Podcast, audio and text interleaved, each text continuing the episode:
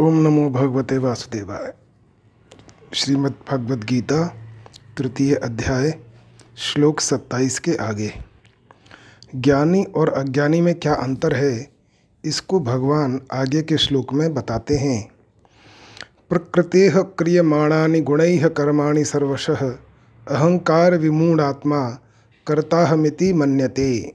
अर्थात, संपूर्ण कर्म सब प्रकार से प्रकृति के गुणों द्वारा किए जाते हैं, परंतु अहंकार से मोहित, अंतकरण वाला अज्ञानी मनुष्य मैं करता हूँ, ऐसा मान लेता है। व्याख्या, जिस समष्टि शक्ति से शरीर, वृक्ष आदि पैदा होते और घटते बढ़ते हैं, गंगा आदि नदियाँ प्रवाहित होती हैं, मकान आदि पदार्थों में परिवर्तन होता है, उसी समष्टि शक्ति से मनुष्य की देखना, सुनना, खाना, पीना आदि सब क्रियाएँ होती हैं, परंतु मनुष्य अहंकार से मोहित होकर अज्ञानवश एक ही समष्टि शक्ति से होने वाली क्रियाओं के दो विभाग कर लेता है। एक तो स्वतः होने वाली क्रियाएँ, जैसे शरीर का बनना, भोजन का पचना इत्यादि, और दूसरी ज्ञानपूर्वक होने वाली क्रियाएँ, जैसे देखना, बोलना, भोजन करना इत्यादि। ज्ञानपूर्वक होने वाली क्रियाओं को मनुष्य अज्ञानवश अपने द्वारा की जाने वाली मान लेता है। प्रकृति से उत्पन्न गुणों का कार्य होने से बुद्धि, अहंकार, मन, पंच महाभूत, दस इंद्रियाँ और इंद्रियों के शब्द आदि पाँच विषय, ये भी प्रकृति के गुण कहे जाते हैं। उपर्युक्त पदों में भगवान स्पष्ट करते हैं कि संपूर्ण क्रियाएँ चाहे समष्टि की हों या व्यष्टि की प्रकृति के गुणों द्वारा ही की जाती हैं, स्वरूप के द्वारा नहीं। अहंकार विमूढ़ आत्मा, अहंकार अंतकरण की एक वृत्ति है, स्वयं उस वृत्ति का ज्ञाता है, परंतु भूल से स्वयं को उस वृत्ति से मिलाने, अर्थात उस वृत्ति को ही अपना स्वरूप मान लेने से यह मनुष्य विमूढ़ आत्मा कहा जाता है। जैसे शरीर इदम है, ऐसे ही अहंकार भी इदम है। इदम कभी अहम नहीं हो सकता, यह सिद्धांत है। जब मनुष्य भूल से इदम को अहम, अर्थात यह को मैं मान लेता है, तब वह अहंकार विमूढ़ आत्मा कहलाता है। यह माना हुआ अहंकार उद्योग करने से नहीं मिटता, क्योंकि उद्योग करने में भी अहंकार रहता है। माना हुआ अहंकार मिटता है अस्वीकृति से, अर्थात न मानने से। विशेष बात, अहं का, अहम दो प्रकार का होता है। वास्तविक यानी आधार रूप अहम, जैसे मैं हूँ। दूसरा, अवास्तविक माना हुआ, अहम जैसे मैं शरीर हूँ। जिसको यहाँ वास्तविक अहम कहा है, वह वास्तव में अहम नहीं है। प्रत्युत सतरूप, चित्तरूप तत्व है। उसको वास्तविक अहम इसलिए कहा है कि वह कभी बदलता नहीं, जबकि अवास्तविक अहम बदलता है। जैसे कोई व्यक्ति पढ़ा लिखा नहीं है तो वह कहता है कि मैं मूर्ख हूँ, अपढ़ हूँ, और पढ़ लिख कर वही व्यक्ति कहता है कि मैं विद्वान हूँ, पढ़ा लिखा हूँ। इस प्रकार अहम के बदलने पर भी अपनी सत्ता, मैं हूँ नहीं बदली, माने हुए अहम के साथ सदा रहने से ही उस सत्ता को वास्तविक अहम कहते हैं। माने हुए अहम का साथ मिटते ही, अर्थात वहाँ से दृष्टि हटते ही, वह वास्तविक अहम सच्चिदानंद स्वरूप हो जाता है। वास्तविक अहम स्वाभाविक एवं नित्य और अवास्तविक अहम अस्वाभाविक एवं अनित्य होता है। अतः वास्तविक अहम विस्तृत तो हो सकता है, पर मिट नहीं सकता। और अवास्तविक अहम प्रतीत तो हो सकता है, पर टिक नहीं सकता। मनुष्य से भूल यह होती है कि वह वास्तविक अहम अपने स्वरूप को विस्मृत करके अवास्तविक अहम मैं शरीर को ही सत्य मान लेता है।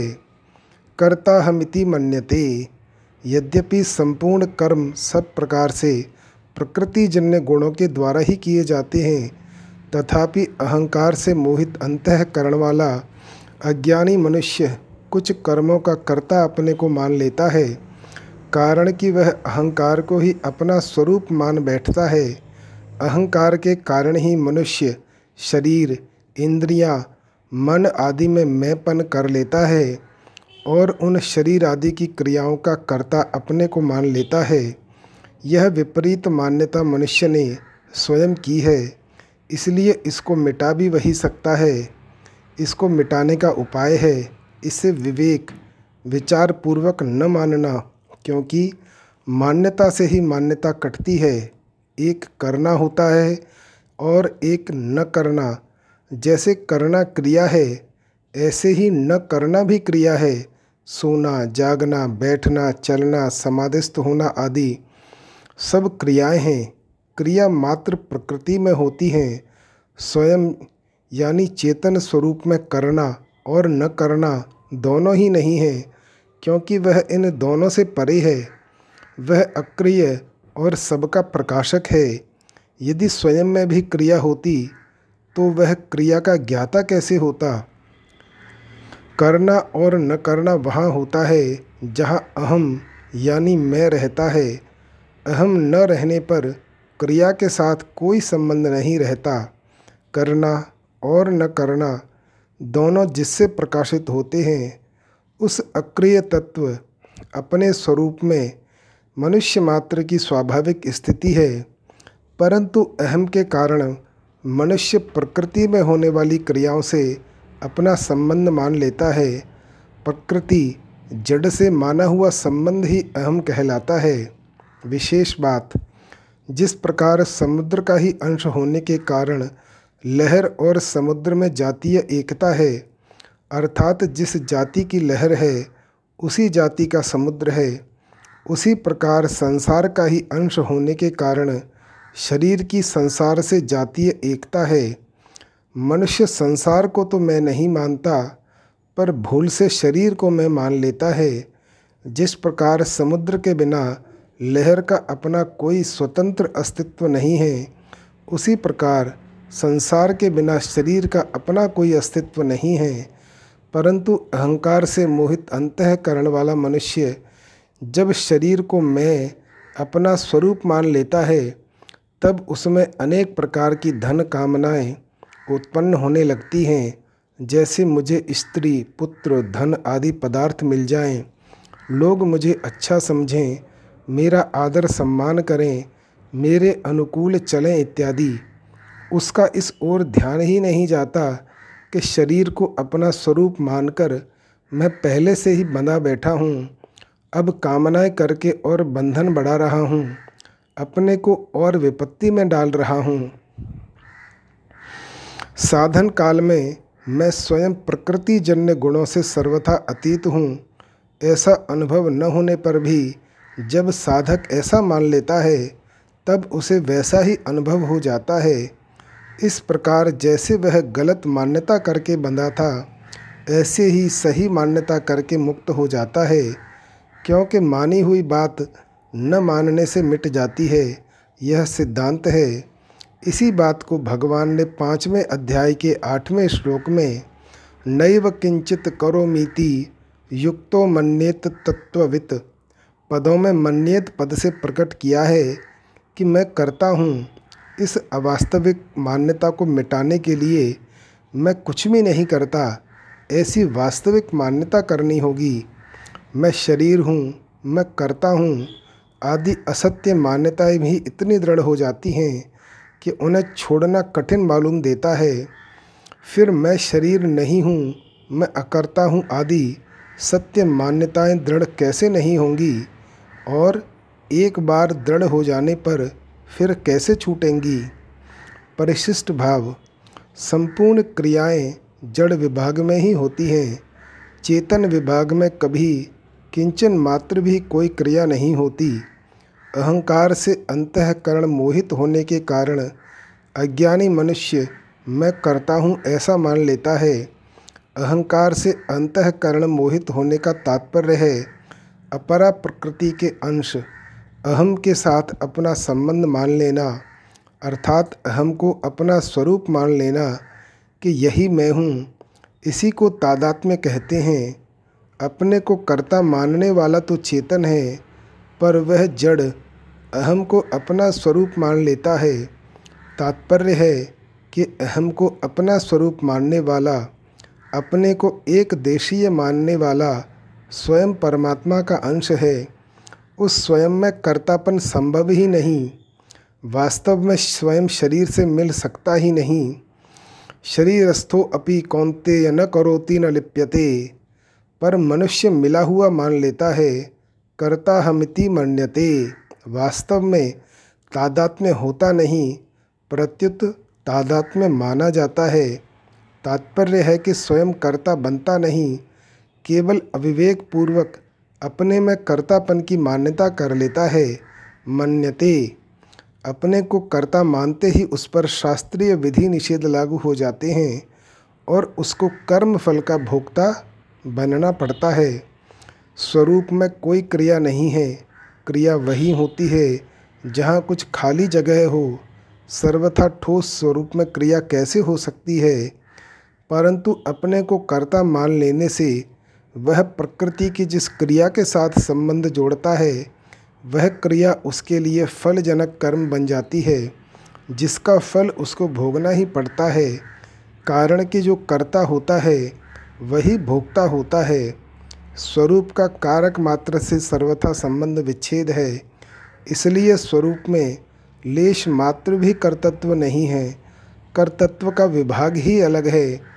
आज तक देवता, मनुष्य, पशु, पक्षी, यक्ष, राक्षस आदि अनेक योनियों में जो भी कर्म किए गए हैं, उनमें से कोई भी कर्म स्वरूप तक नहीं पहुँचा तथा कोई भी शरीर स्वरूप तक नहीं पहुँचा, क्योंकि कर्म और पदार्थ का विभाग ही अलग है और स्वरूप का विभाग ही अलग है।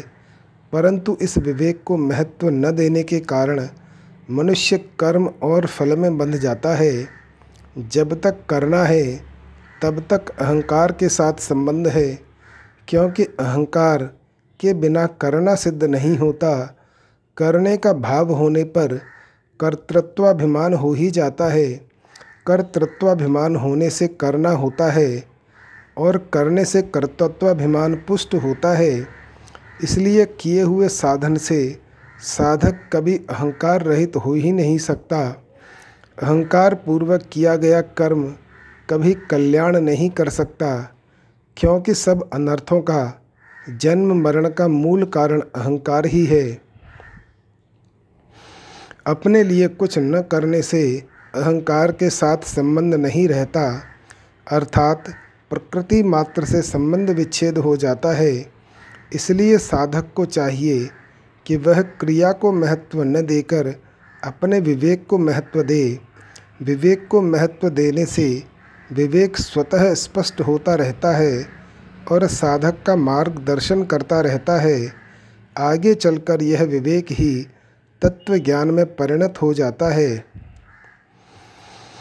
तत्ववित्तु महाबाहु गुण कर्म विभागयो गुणागुणेशु वर्तंत इति मत्वा न सज्जते। अर्थात, परंतु हे महाबाहु गुण विभाग और कर्म विभाग को तत्व से जानने वाला महापुरुष संपूर्ण गुण ही गुणों में बरत रहे हैं, ऐसा मानकर उनमें आसक्त नहीं होता। व्याख्या, पूर्व श्लोक में वर्णित अहंकार विमूढ़ आत्मा से तत्वज्ञ महापुरुष को सर्वथा भिन्न और विलक्षण बताने के लिए यहाँ तू पद का प्रयोग हुआ है। सत्व, रज और तम ये तीनों गुण प्रकृति जन्य हैं। इन तीनों गुणों का कार्य होने से संपूर्ण सृष्टि त्रिगुणात्मिका है। अतः शरीर इंद्रियाँ, मन बुद्धि प्राणी पदार्थ आदि सब गुणमय ही हैं। यही गुण विभाग कहलाता है। इन शरीर आदि से होने वाली क्रिया कर्म विभाग कहलाती है। गुण और कर्म अर्थात पदार्थ और क्रियाएँ निरंतर परिवर्तनशील हैं। पदार्थ उत्पन्न और नष्ट होने वाले हैं तथा क्रियाएँ आरंभ और समाप्त होने वाली हैं। ऐसा ठीक ठीक अनुभव करना ही गुण और कर्म विभाग को तत्व से जानना है।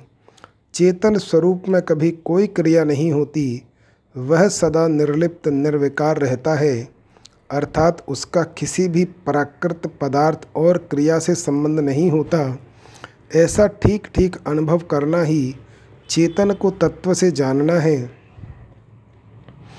अज्ञानी पुरुष जब इन गुण विभाग और कर्म विभाग से अपना संबंध मान लेता है, तब वह बंध जाता है।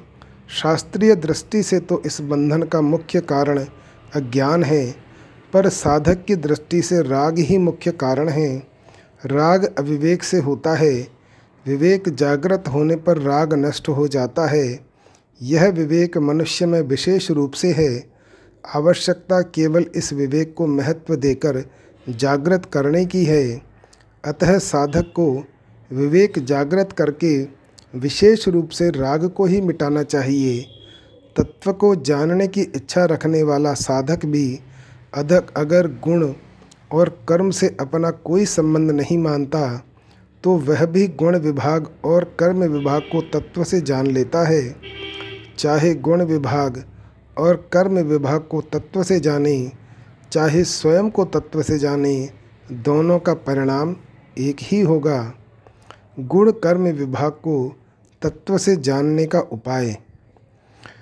शरीर में रहते हुए भी चेतन तत्व सर्वथा अक्रिय और निर्लिप्त रहता है।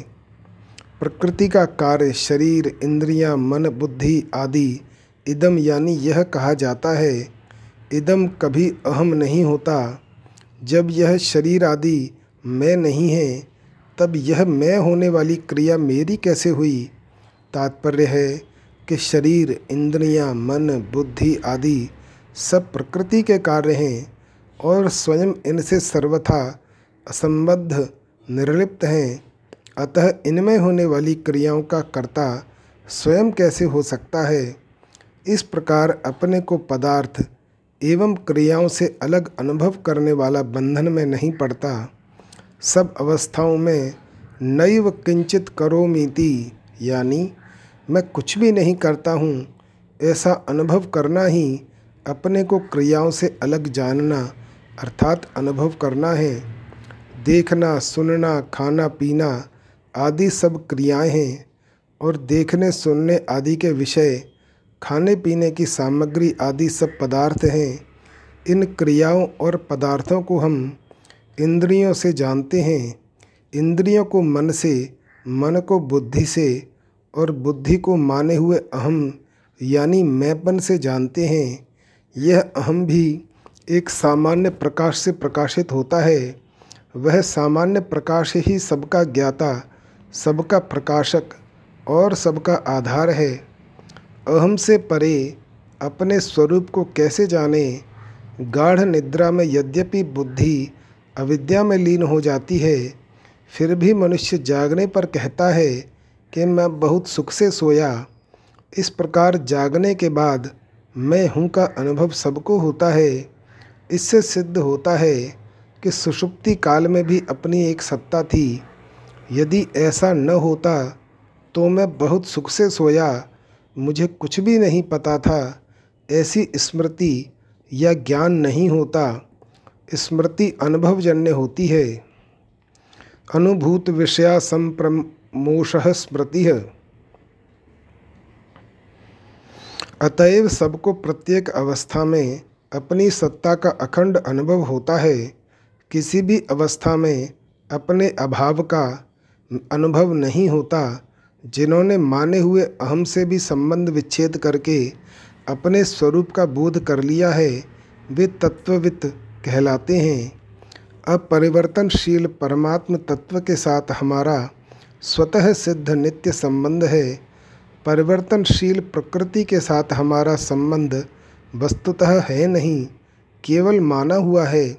प्रकृति से माने हुए संबंध को यदि विचार के द्वारा मिटाते हैं तो उसे ज्ञान योग कहते हैं। और यदि वही संबंध पर हितार्थ कर्म करते हुए मिटाते हैं तो उसे कर्म योग कहते हैं।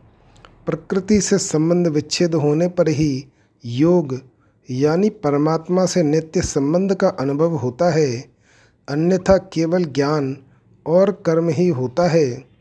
अतः प्रकृति से संबंध विच्छेद पूर्वक परमात्मा से अपने नित्य संबंध को पहचानने वाला ही तत्ववित है।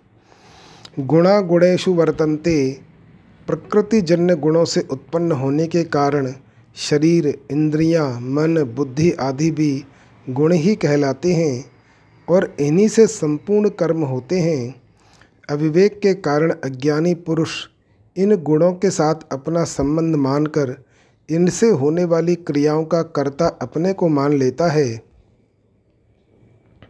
उदाहरणार्थ, वाणी पदार्थ है, बोलने की प्रवृत्ति क्रिया है, और बोलना समष्टि शक्ति से हो रहा है, अर्थात गुण ही गुणों में बरत रहे हैं, परंतु मनुष्य अज्ञानवश पदार्थ और क्रिया को अपना मानकर स्वयं कर्ता बन जाता है।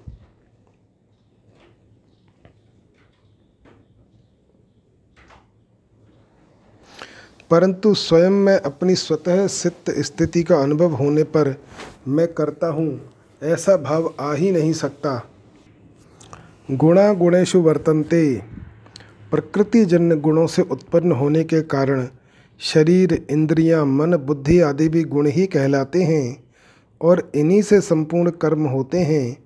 अविवेक के कारण अज्ञानी पुरुष इन गुणों के साथ अपना संबंध मानकर इनसे होने वाली क्रियाओं का कर्ता अपने को मान लेता है। परंतु स्वयं मैं अप, अपनी स्वतः से स्वतः सिद्ध स्थिति का अनुभव होने पर मैं करता हूँ ऐसा भाव आ ही नहीं सकता। रेलगाड़ी का इंजन चलता है अर्थात उसमें क्रिया होती है परंतु खींचने की शक्ति इंजन और चालक के मिलने से आती है।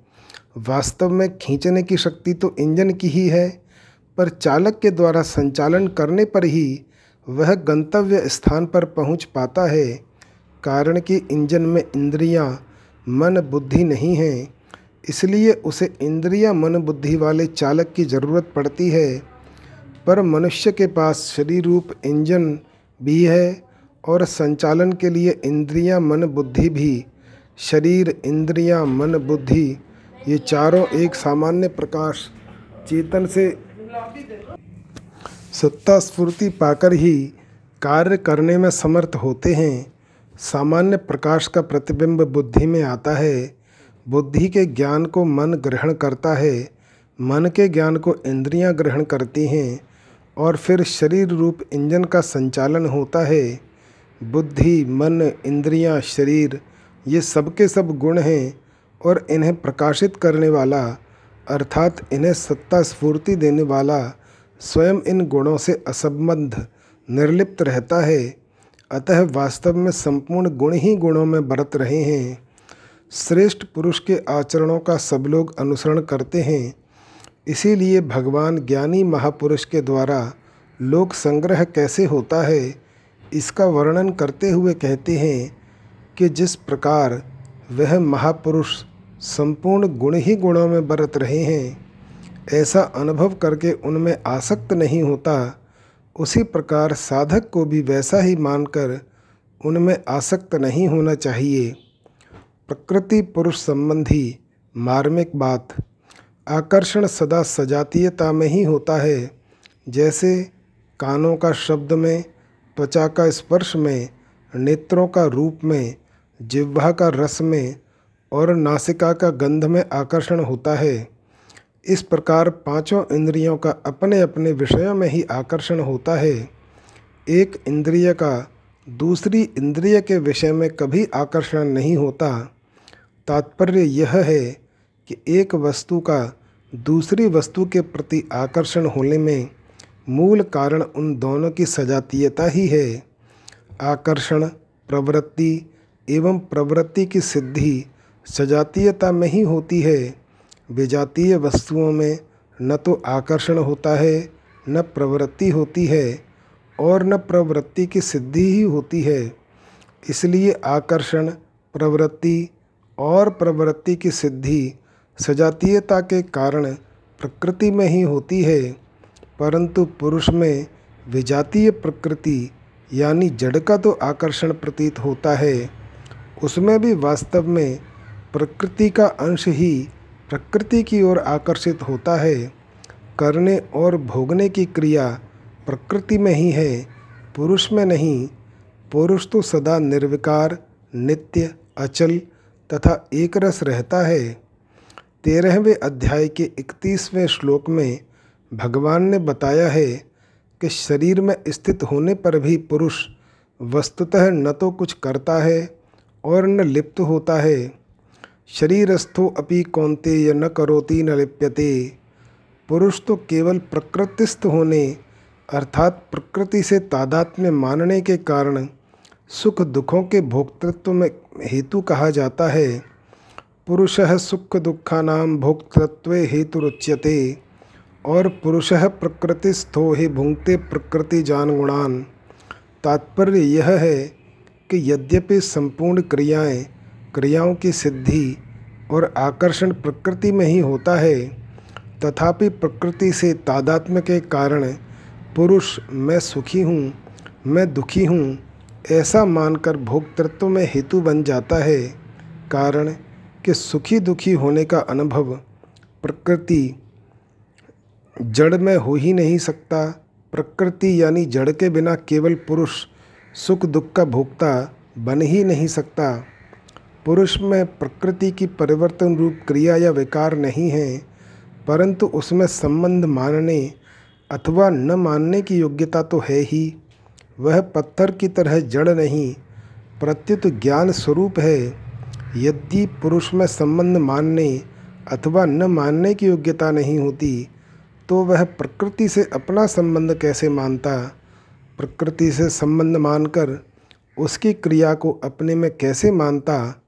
और अपने में कर्तृत्व, भोक्तत्व कैसे स्वीकार करता? संबंध को मानना अथवा न मानना भाव है, क्रिया नहीं।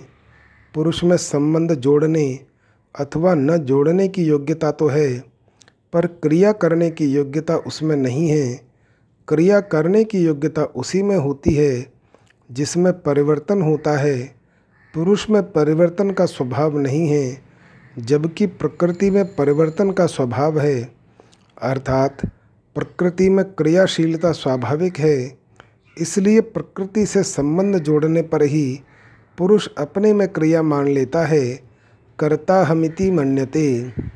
पुरुष में कोई परिवर्तन नहीं होता, यह उसकी कोई अशक्तता या कमी नहीं है, प्रत्युत उसकी महत्ता है, वह निरंतर एक रस एक रूप रहने वाला है, परिवर्तन होना उसका स्वभाव ही नहीं है।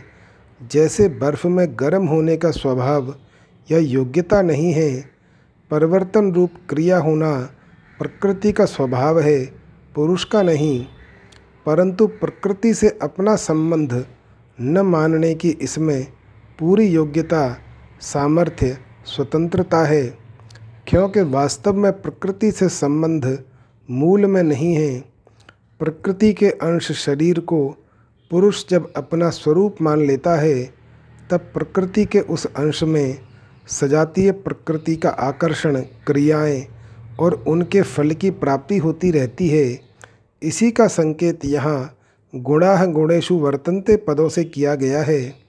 गुणों में अपनी स्थिति मानकर पुरुष सुखी दुखी होता रहता है। वास्तव में सुख दुख की पृथक सत्ता नहीं है, इसलिए भगवान गुणों से माने हुए संबंध का विच्छेद करने के लिए विशेष ज़ोर देते हैं। तात्विक दृष्टि से देखा जाए तो संबंध विच्छेद पहले से ही है, केवल भूल से संबंध माना हुआ है। अतः माने हुए संबंध को अस्वीकार करके केवल गुण ही गुणों में बरत रहे हैं, इस वास्तविकता को पहचानना है। इति मत्वा न सज्जते। यह मत्वा पद जानने के अर्थ में आया है। तत्वज्ञ महापुरुष प्रकृति और पुरुष को स्वाभाविक ही अलग अलग जानता है। इसलिए वह प्रकृति जन्य गुणों में आसक्त नहीं होता। भगवान मत्वा पद का प्रयोग करके मानव साधकों को यह आज्ञा देते हैं कि वे भी प्रकृति जन्य गुणों को अलग मानकर उनमें आसक्त न हों। विशेष बात कर्म योगी और सांख्य योगी दोनों की साधना प्रणाली में एकता नहीं होती। कर्म योगी गुणों यानी शरीर आदि से मानी हुई एकता को मिटाने की चेष्टा करता है। इसलिए श्रीमद् भागवत में कर्मयोगस्तु कामिनाम कहा गया है। भगवान ने भी इसीलिए कर्मयोगी के लिए कर्म करने की आवश्यकता पर विशेष ज़ोर दिया है। जैसे कर्मों का आरंभ किए बिना निष्कर्मता को प्राप्त नहीं होता, योग में आरूढ़ होने की इच्छा वाले मननशील पुरुष के लिए कर्म करना ही हेतु कहा जाता है। कर्मयोगी कर्मों को तो करता है, पर उनको अपने लिए नहीं, प्रत्युत दूसरों के हित के लिए ही करता है। इसलिए वह उन कर्मों का भोक्ता नहीं बनता। भोक्ता न बनने से, अर्थात भोक्तृत्व का नाश होने से कर्तृत्व का नाश स्वतः हो जाता है। तात्पर्य यह है कि कर्तत्व में जो कर्तापन है, वह फल के लिए ही है। फल का उद्देश्य न रहने पर कर्तत्व नहीं रहता, इसलिए वास्तविक में कर्म योगी भी कर्ता नहीं बनता। सांख्य योगी में विवेक विचार की प्रधानता रहती है। वह प्रकृति जन्य गुण ही गुणों में बरत रहे हैं, ऐसा जानकर अपने को उन क्रियाओं का कर्ता नहीं मानता। इसी बात को भगवान आगे तेरहवें अध्याय के उनतीसवें श्लोक में कहेंगे कि जो पुरुष संपूर्ण कर्मों को सब प्रकार से प्रकृति के द्वारा ही किए जाते हुए देखता है और स्वयं को अकर्ता देखता है, वही यथार्थ देखता है। इस प्रकार सांख्य योग कर तत्व का नाश करता है। कर तत्व का नाश होने से भोक्तृत्व का नाश स्वतः हो जाता है। तीसरे अध्याय के आरंभ से ही भगवान ने कई उदाहरणों एवं दृष्टिकोणों से कर्म करने पर ही ज़ोर दिया है। जैसे जनक आदि महापुरुष भी निष्काम भाव से कर्म करके परम सिद्धि को प्राप्त हुए हैं। मैं भी कर्म करता हूँ। ज्ञानी महापुरुष भी अज्ञानी पुरुषों के समान लोक संग्रहार्थ कर्म करता है। इससे सिद्ध होता है कि प्रत्येक दृष्टि से कर्म करना ही श्रेयस्कर है। परिशिष्ट भाव, जो अहंकार से मोहित नहीं होता, वह तत्ववित होता है। इस तत्ववित को ही दूसरे अध्याय के सोलहवें श्लोक में तत्वदर्शी कहा है। तत्ववित गुण विभाग और कर्म विभाग से, अर्थात पदार्थ और क्रिया से सर्वथा अतीत हो जाता है। जब तक साधक का संसार के साथ संबंध रहेगा, तब तक वह तत्ववित नहीं हो सकता। कारण कि संसार के साथ संबंध रखते हुए कोई संसार को जान ही नहीं सकता। संसार से सर्वथा अलग होने पर ही संसार को जान सकते हैं, यह नियम है। इसी तरह परमात्मा से अलग होकर कोई परमात्मा को जान ही नहीं सकता। परमात्मा से एक होकर ही परमात्मा को जान सकते हैं। यह नियम है। कारण यह है कि वास्तव में हम संसार से अलग हैं और परमात्मा से एक हैं। शरीर की संसार के साथ एकता है। हमारी परमात्मा के साथ एकता है। प्रकृतेर्गुणसम्मूढ़ा सज्जन्ते गुणकर्मसु। तान कृत्स्न विदो मंदान कृत्स्न विन्न विचालयेत। अर्थात, प्रकृतिजन्य गुणों से अत्यंत मोहित हुए अज्ञानी मनुष्य गुणों और कर्मों में आसक्त रहते हैं। उन पूर्णतया न समझने वाले मंद बुद्धि अज्ञानियों को पूर्णतया जानने वाला ज्ञानी मनुष्य विचलित न करे। व्याख्या। प्रकृतेर्गुणसम्मूढ़ा सज्जनते गुणकर्मसु, सत्व, रज और तम, ये तीनों प्रकृतिजन्य गुण मनुष्य को बांधने वाले हैं। सत्व गुण सुख और ज्ञान की आसक्ति से, रजोगुण कर्म की आसक्ति से, और तमोगुण प्रमाद, आलस्य तथा निद्रा से मनुष्य को बांधता है। उपर्युक्त पदों में उन अज्ञानियों का वर्णन है। जो प्रकृति जन्य गुणों से अत्यंत मोहित अर्थात बंधे हुए हैं, परंतु जिनका शास्त्रों में शास्त्र विहित शुभ कर्मों में तथा उन कर्मों के फलों में श्रद्धा विश्वास है, इसी अध्याय के 25वें 26वें श्लोकों में ऐसे अज्ञानी पुरुषों का सक्ताह, अविद्वांस और कर्म संज्ञानाम अज्ञानाम नाम से वर्णन हुआ है। लौकिक और पारलौकिक भोगों की कामना के कारण ये पुरुष पदार्थों और कर्मों में आसक्त रहते हैं। इस कारण इनसे ऊँचे उठने की बात समझ नहीं सकते, इसीलिए भगवान ने इन्हें अज्ञानी कहा है। तान कृत्स्न विदो मंदान। अज्ञानी मनुष्य शुभ कर्म तो करते हैं, पर करते हैं नित्य निरंतर न रहने वाले नाशवान पदार्थों की प्राप्ति के लिए। धनादि प्राप्त पदार्थों में वे ममता रखते हैं और अप्राप्त पदार्थों की कामना करते हैं। इस प्रकार ममता और कामना से बंधे रहने के कारण वे गुणों और कर्मों के तत्व को पूर्ण रूप से नहीं जान सकते। अज्ञानी मनुष्य शास्त्र विहित कर्म और उनकी विधि को तो ठीक तरह से जानते हैं, पर गुणों और कर्मों के तत्व को ठीक तरह से न जानने के कारण उन्हें अकृत्स्न विदह, यानी पूर्णतया न जानने वाले कहा गया है, और जो सांसारिक भोग तथा संग्रह में रुचि होने के कारण उन्हें मंदान, यानी मंद बुद्धि कहा गया है।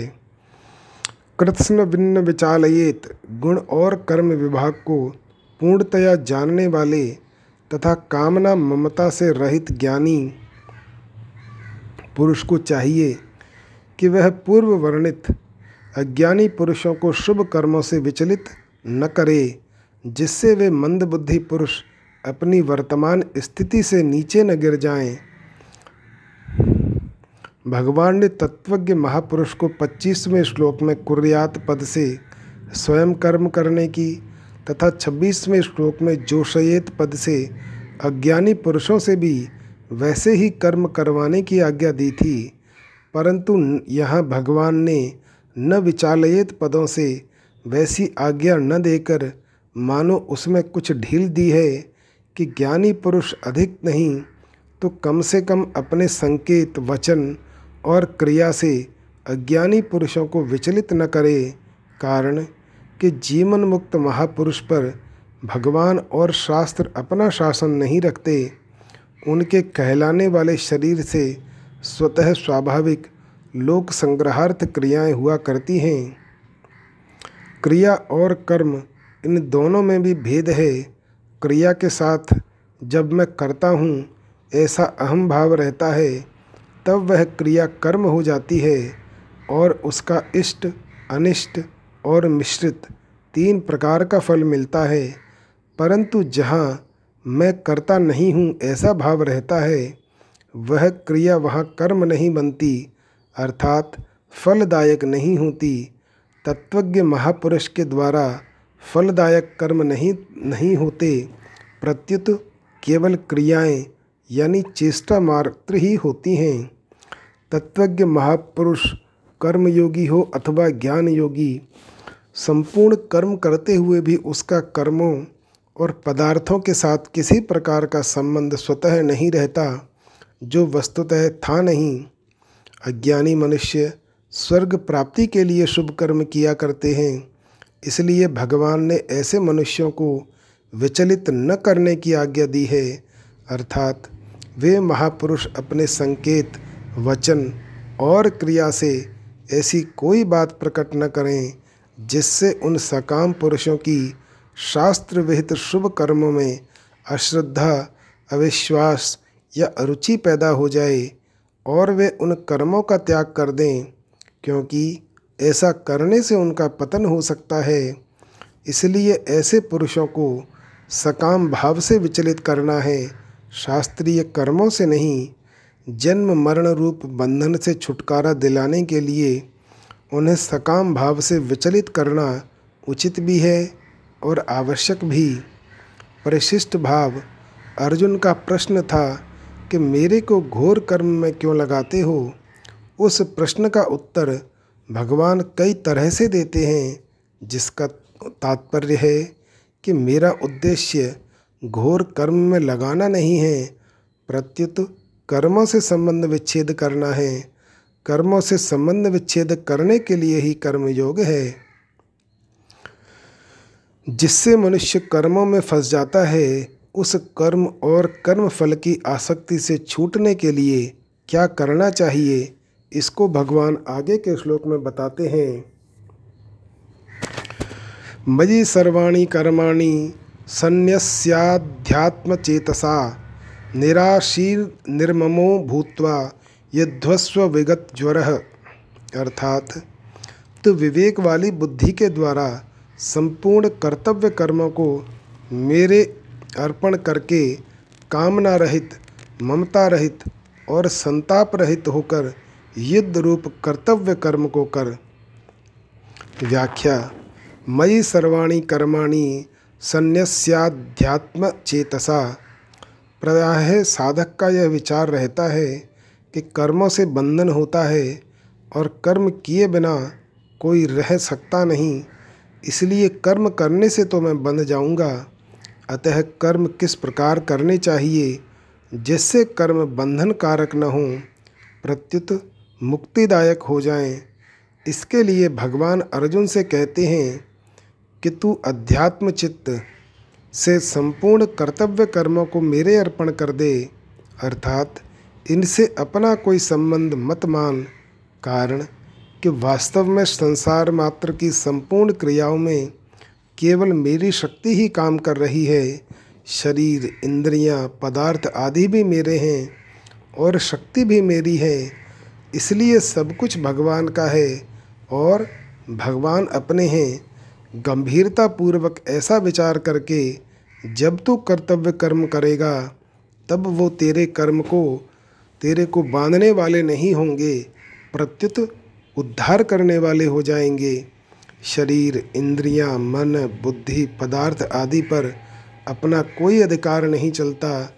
यह मनुष्य मात्र का अनुभव है। ये सब प्रकृति के हैं। प्रकृति स्थानी और स्वयं परमात्मा का है। ममई वांशो जीवलोके। अतः शरीर आदि पदार्थों में भूल से माने हुए अपनेपन को हटाकर इनको भगवान का ही मानना जो कि वास्तव में है अर्पण कहलाता है। अतः अपने विवेक को महत्व देकर पदार्थों और कर्मों से मूर्खतावश माने हुए संबंध का त्याग करना ही अर्पण करने का तात्पर्य है। अध्यात्म चेतसा पद से भगवान का यह तात्पर्य है कि किसी भी मार्ग का साधक हो, उसका उद्देश्य आध्यात्मिक होना चाहिए, लौकिक नहीं। वास्तव में उद्देश्य या आवश्यकता सदैव नित्य तत्व की होती है और कामना सदैव अनित्य तत्व की होती है। साधक में उद्देश्य होना चाहिए, कामना नहीं, उद्देश्य वाला अंतकरण विवेक विचार युक्त ही रहता है। दार्शनिक अथवा वैज्ञानिक किसी भी दृष्टि से यह सिद्ध नहीं हो सकता कि शरीर आदि भौतिक पदार्थ अपने हैं। वास्तव में ये पदार्थ अपने और अपने लिए है ही नहीं। प्रत्युत केवल सदुपयोग करने के लिए मिले हुए हैं, अपने न होने के कारण ही इन पर किसी का आधिपत्य नहीं चलता। संसार मात्र परमात्मा का है, परंतु जीव भूल से परमात्मा की वस्तु को अपनी मान लेता है और इसीलिए बंधन में पड़ जाता है। अतः विवेक विचार के द्वारा इस भूल को मिटाकर संपूर्ण पदार्थों और कर्मों को अध्यात्म तत्व का स्वीकार कर लेना ही अध्यात्म चित्त के द्वारा उनका अर्पण करना है। इस श्लोक में अध्यात्म चेतसा पद मुख्य रूप से आया है। तात्पर्य यह है कि अविवेक से ही उत्पत्ति विनाशशील संसार अपना दिखता है।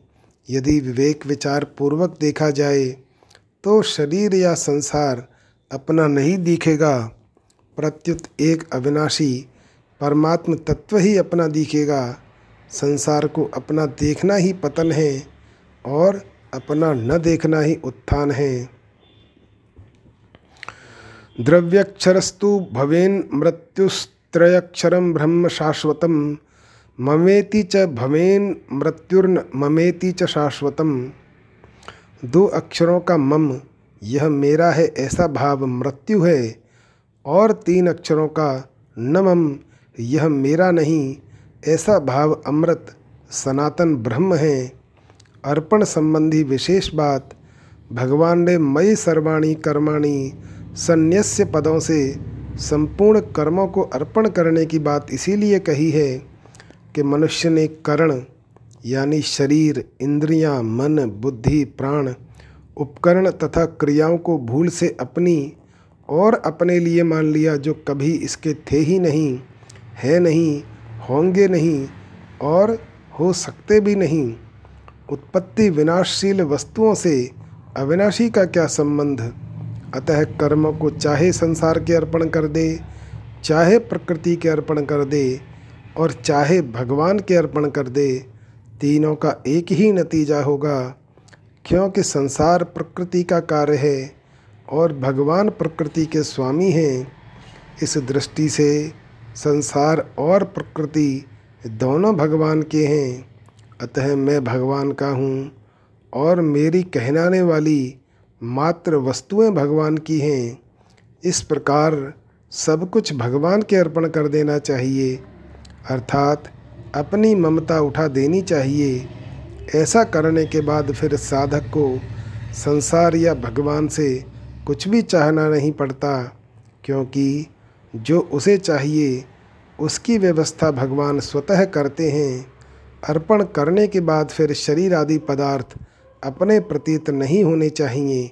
यदि अपने प्रतीत होते हैं तो वास्तव में अर्पण हुआ ही नहीं। इसीलिए भगवान ने विवेक विचार युक्त चित्त से अर्पण करने के लिए कहा है, जिससे यह वास्तविकता ठीक तरह से समझ में आ जाए कि ये पदार्थ भगवान के ही हैं, अपने है ही नहीं। भगवान के अर्पण की बात ऐसी विलक्षण है कि किसी तरह से अर्पण किया जाए तो भी लाभ ही लाभ है, कारण के कर्म और वस्तुएँ अपनी हैं ही नहीं।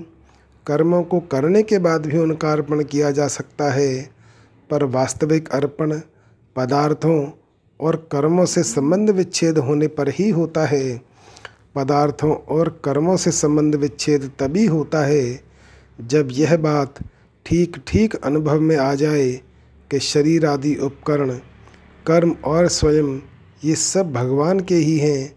साधक से प्रायः यह भूल होती है कि वह उपकरणों को तो भगवान का मानने की चेष्टा करता है, पर कर्ण तथा स्वयं भी भगवान के हैं, इस पर ध्यान नहीं देता।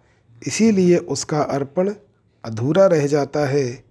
अतः साधक को कर्ण, उपकरण, क्रिया और स्वयं सभी को एकमात्र भगवान का ही मान लेना चाहिए, जो वास्तव में उन्हीं के हैं। कर्म और पदार्थों का स्वरूप से त्याग करना अर्पण नहीं है। भगवान की वस्तु को भगवान की ही मानना वास्तविक अर्पण है। जो मनुष्य वस्तुओं को अपनी मानते हुए भगवान के अर्पण करता है, उसके बदले में भगवान बहुत वस्तुएँ देते हैं, जैसे पृथ्वी में जितने बीज बोए जाएँ, उससे कई गुणा अधिक अन्न पृथ्वी देती है, पर कई गुणा मिलने पर भी वह सीमित ही मिलता है, परंतु जो वस्तु को अपनी न मानकर भगवान की ही मानते हुए भगवान के अर्पण करता है, भगवान उसे अपने आप को देते हैं और ऋणी भी हो जाते हैं। तात्पर्य है कि वस्तु को अपनी मानकर देने से उस वस्तु का मूल्य वस्तु में ही मिलता है और अपनी न मानकर देने से स्वयं भगवान मिलते हैं। वास्तविक अर्पण से भगवान अत्यंत प्रसन्न होते हैं। इसका अर्थ यह नहीं कि अर्पण करने से भगवान को कोई सहायता मिलती है, परंतु अर्पण करने वाला कर्म बंधन से मुक्त हो जाता है। और इसी में भगवान की प्रसन्नता है। जैसे छोटा बालक आँगन में पड़ी हुई चाबी पिताजी को सौंप देता है तो पिताजी प्रसन्न हो जाते हैं। जबकि छोटा बालक भी पिताजी का है, आँगन में पिताजी का है और चाबी भी पिताजी की है। पर वास्तव में पिताजी चाबी के मिलने से नहीं, प्रत्युत बालक का देने का भाव देखकर प्रसन्न होते हैं। और हाथ ऊँचा करके बालक से कहते हैं कि तू इतना बड़ा हो जा। अर्थात उसे अपने से भी ऊँचा यानी बड़ा बना लेते हैं। इसी प्रकार संपूर्ण पदार्थ शरीर तथा शरीरी स्वयं भगवान के ही हैं। अतः उन पर से अपनापन हटाने और उन्हें भगवान के अर्पण करने का भाव देखकर ही वे भगवान प्रसन्न हो जाते हैं और उसके ऋणी हो जाते हैं। कामना संबंधी विशेष बात। परमात्मा ने मनुष्य शरीर की रचना बड़े विचित्र ढंग से की है। मनुष्य के जीवन निर्वाह और साधन के लिए जो आवश्यक सामग्री है, वह उसे प्रचुर मात्रा में प्राप्त है। उसमें भगवत प्रदत्त विवेक भी विद्यमान है। उस विवेक को महत्व न देकर जब मनुष्य प्राप्त वस्तुओं का ठीक ठाक सदुपयोग नहीं करता, प्रत्युत उन्हें अपना मानकर अपने लिए उनका उपयोग करता है एवं प्राप्त वस्तुओं में ममता तथा अप्राप्य वस्तुओं की कामना करने लगता है तब वह जन्म मरण के बंधन में बंध जाता है। वर्तमान में जो वस्तु व्यक्ति परिस्थिति घटना योग्यता शक्ति शरीर इंद्रियाँ, मन प्राण बुद्धि आदि मिले हुए दिखते हैं वे पहले भी हमारे पास नहीं थे। और बाद में भी सदा हमारे पास नहीं रहेंगे, क्योंकि वे कभी एक रूप नहीं रहते, प्रतिक्षण बदलते रहते हैं। इस वास्तविकता को मनुष्य जानता है। यदि मनुष्य जैसा जानता है, वैसा ही मान ले और वैसा ही आचरण में ले आए तो उसका उद्धार होने में किंचन मात्र भी संदेह नहीं है। जैसा जानता है, वैसा मान लेने का तात्पर्य यह है कि शरीर आदि पदार्थों को अपना और अपने लिए न माने, उनके आश्रित न रहे और उन्हें महत्व देकर उनकी पराधीनता स्वीकार न करे। पदार्थों को महत्व देना महान भूल है। उनकी प्राप्ति से अपने को कृतार्थ मानना महान बंधन है। नाशवान पदार्थों को महत्व देने से ही उनकी नई नई कामनाएँ उत्पन्न होती हैं। कामना संपूर्ण पापों, तापों, दुखों, अनर्थों, नरकों आदि की जड़ हैं। कामना से पदार्थ मिलते नहीं और प्रारब्धवशात मिल भी जाएँ तो टिकते नहीं। कारण कि पदार्थ आने जाने वाले हैं और स्वयं सदा रहने वाला है। अतः कामना का त्याग करके मनुष्य को कर्तव्य कर्म का पालन करना चाहिए। यहाँ शंका हो सकती है। कि कामना के बिना कर्मों में प्रवृत्ति कैसे होगी? इसका समाधान यह है कि कामना की पूर्ति और निवृत्ति दोनों के लिए कर्मों में प्रवृत्ति होती है। साधारण मनुष्य कामना की पूर्ति के लिए कर्म में प्रवृत्त होते हैं और साधक आत्मशुद्धि हेतु कामना की निवृत्ति के लिए। वास्तव में कर्म में प्रवृत्ति कामना की निवृत्ति के लिए ही है। कामना की पूर्ति के लिए नहीं, मनुष्य शरीर उद्देश्य की पूर्ति के लिए ही मिला है। उद्देश्य की पूर्ति होने पर कुछ भी करना शेष नहीं रहता। कामना पूर्ति के लिए कर्मों में प्रवृत्ति उन्हीं मनुष्यों की होती है, जो अपने वास्तविक उद्देश्य यानी नित्य तत्व परमात्मा की प्राप्ति को भूले हुए हैं। ऐसे मनुष्यों को भगवान ने कृपण दीन या दया का पात्र कहा है कृपणाह फल हेतव इसके विपरीत जो मनुष्य उद्देश्य को सामने रखकर कामना की निवृत्ति के लिए कर्म में प्रवृत्त होते हैं, उन्हें भगवान ने मनीषी कहा है, फलम त्यक्ता मनीषिण।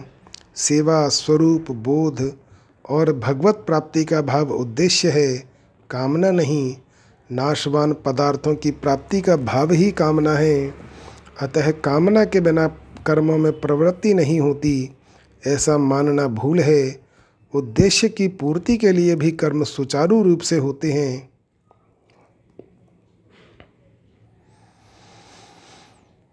अपने अंशी परमात्मा से विमुख होकर संसार जड़ता से अपना संबंध मान लेने से ही आवश्यकता और कामना दोनों की उत्पत्ति होती है। संसार से माने हुए संबंध का सर्वथा त्याग होने पर आवश्यकता की पूर्ति और कामना की निवृत्ति हो जाती है। निराशीर निर्ममो भूत्वा युद्धस्व विगत ज्वर। संपूर्ण कर्मों और पदार्थों को भगवत अर्पण करने के बाद भी कामना, ममता और संताप का कुछ अंश शेष रह सकता है। उदाहरणार्थ, हमने किसी को पुस्तक दी, उसे वह पुस्तक पढ़ते हुए देखकर हमारे मन में ऐसा भाव आ जाता है कि वह मेरी पुस्तक पढ़ रहा है, यही आंशिक ममता है, जो पुस्तक अर्पण करने के बाद भी शेष है। इस अंश का त्याग करने के लिए भगवान अर्जुन से कहते हैं कि तू नई वस्तु की कामना मत कर, प्राप्त वस्तु में ममता मत कर, और नष्ट वस्तु का संताप मत कर।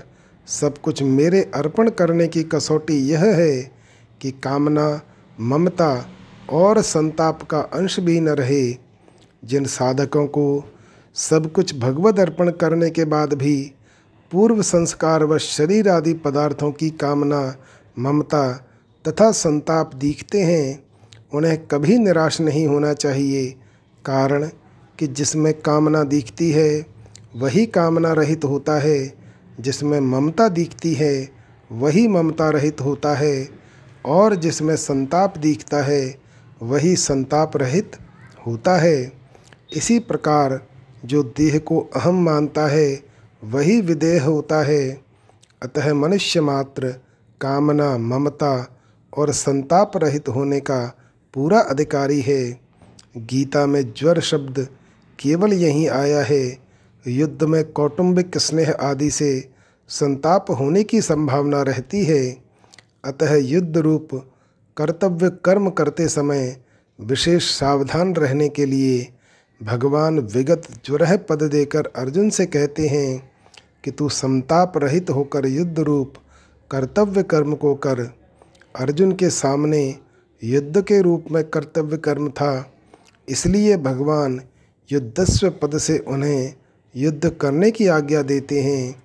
इसमें भगवान का तात्पर्य, युद्ध करने से नहीं, प्रत्युत कर्तव्य कर्म करने से है। इसलिए समय समय पर जो कर्तव्य कर्म सामने आ जाएँ, उसे साधक को निष्काम निर्मम तथा निस्संताप होकर भगवद अर्पण बुद्धि से करना चाहिए। उसके परिणाम की तरफ़ नहीं देखना चाहिए। सिद्धि असिद्धि अनुकूलता प्रतिकूलता आदि में सम रहना विगत ज्वर होना है क्योंकि अनुकूलता से होने वाली प्रसन्नता और प्रतिकूलता से होने वाली उद्विग्नता दोनों ही ज्वर, यानी संताप हैं। राग, द्वेष, हर्ष, शोक, काम, क्रोध आदि विकार भी ज्वर हैं।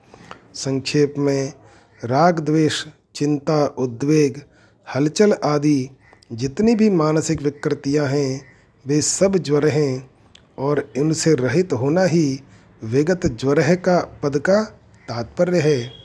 विशेष बात जब साधक का एकमात्र उद्देश्य परमात्म प्राप्ति का हो जाता है, तब उसके पास जो भी सामग्री होती है, वह सब साधन रूप हो जाती है। फिर उस सामग्री में बढ़िया और घटिया ये दो विभाग नहीं होते। इसीलिए सामग्री जो है और जैसी है, वही और वैसी ही भगवान के अर्पण करनी है।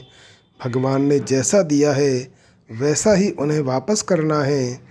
संपूर्ण कर्मों को भगवान के अर्पण करने के बाद भी अपने में जो कामना, ममता और संताप प्रतीत होते हैं, उन्हें भी भगवान के अर्पण कर देना है। भगवान के अर्पण करने से वह भगवान निष्ठ हो जाता है। योगारूढ़ होने में कर्म करना ही हेतु कहा जाता है। आरुरुक्षोर मुनिर योगम कर्म कारण मुच्यते।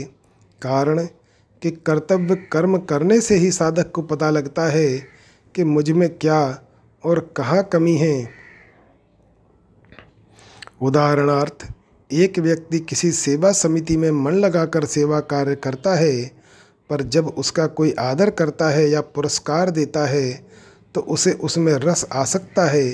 यह उसमें कमी हुई, ऐसी कमियों का पता कर्म करने पर ही लगता है। इसीलिए बारहवें अध्याय के बारहवें श्लोक में ध्यान की अपेक्षा कर्म फल त्याग को श्रेष्ठ कहा गया है, क्योंकि ध्यान में साधक की दृष्टि विशेष रूप से मन की चंचलता पर ही रहती है, और वह ध्येय में मन लगने मात्र से ध्यान की सफलता मान लेता है। पर मन की चंचलता के अतिरिक्त दूसरी कमियों, यानी कामना, ममता आदि की और उसकी दृष्टि तभी जाती है जब वह कर्म करता है, इसलिए भगवान प्रस्तुत श्लोक में युद्धस्व पद से कर्तव्य कर्म करने की आज्ञा देते हैं। जैसे दूसरे अध्याय के अड़तालीसवें श्लोक में भगवान ने सिद्धि असिद्धि में सम होकर कर्तव्य कर्म करने की आज्ञा दी थी, ऐसे ही यहाँ निष्काम, निर्मम और निसंताप होकर युद्ध अर्थात कर्तव्य कर्म करने की आज्ञा देते हैं। जब युद्ध जैसा घोर, क्रूर कर्म भी समभाव से किया जा सकता है, तब ऐसा कौन सा दूसरा कर्म है जिसे समभाव से न किया जा सकता हो? समभाव तभी होता है जब शरीर में नहीं, मेरा नहीं और मेरे लिए नहीं ऐसा भाव हो जाए, जो कि वास्तव में है। कर्तव्य कर्म का पालन तभी संभव है जब साधक का उद्देश्य संसार का न होकर एकमात्र परमात्मा का हो जाए। परमात्मा प्राप्ति के उद्देश्य से साधक ज्यों ज्यों कर्तव्य परायण होता है त्यों ही त्यों कामना, ममता, आसक्ति आदि दोष स्वतः मिटते चले जाते हैं और समता में अपनी स्वाभाविक स्थिति का अनुभव होता जाता है। समता में अपनी स्थिति का पूर्ण अनुभव होते ही कर्तापन सर्वथा मिट जाता है और उद्देश्य के साथ एकता हो जाती है। यह नियम है कि अपने लिए कुछ भी पाने या करने की इच्छा न रहने पर अहम, यानी व्यक्तित्व स्वतः नष्ट हो जाता है।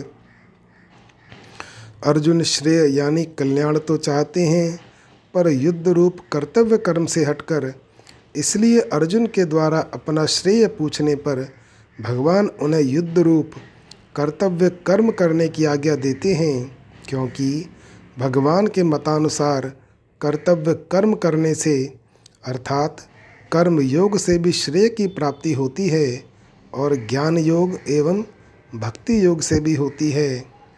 परिशिष्ट भाव, अब तक तो भगवान ने अर्जुन के प्रश्न का ही कई तरह से उत्तर दिया। अब इस इस श्लोक में भगवान निष्ठा के अनुसार कर्म करने की विधि बताते हैं। संपूर्ण कर्मों को मेरे अर्पण कर, ऐसा कहने का तात्पर्य है कि क्रिया और पदार्थ को अपने और अपने लिए न मानकर मेरे और मेरे लिए ही मान, कारण कि भगवान समग्र हैं और संपूर्ण कर्म तथा पद, पदार्थ समग्र भगवान के ही अंतर्गत हैं। उस समग्र भगवान के लिए ही यहाँ मई पद आया है। इस श्लोक में मई सर्वाणी कर्माणी संन्यास्य पदों में भक्ति योग की, अध्यात्म चेतसा पद में ज्ञान योग की और निराशीर निर्ममो भूतवा युद्धस्य विगत ज्वर पदों में कर्मयोग की बात आई है। जय श्री राम।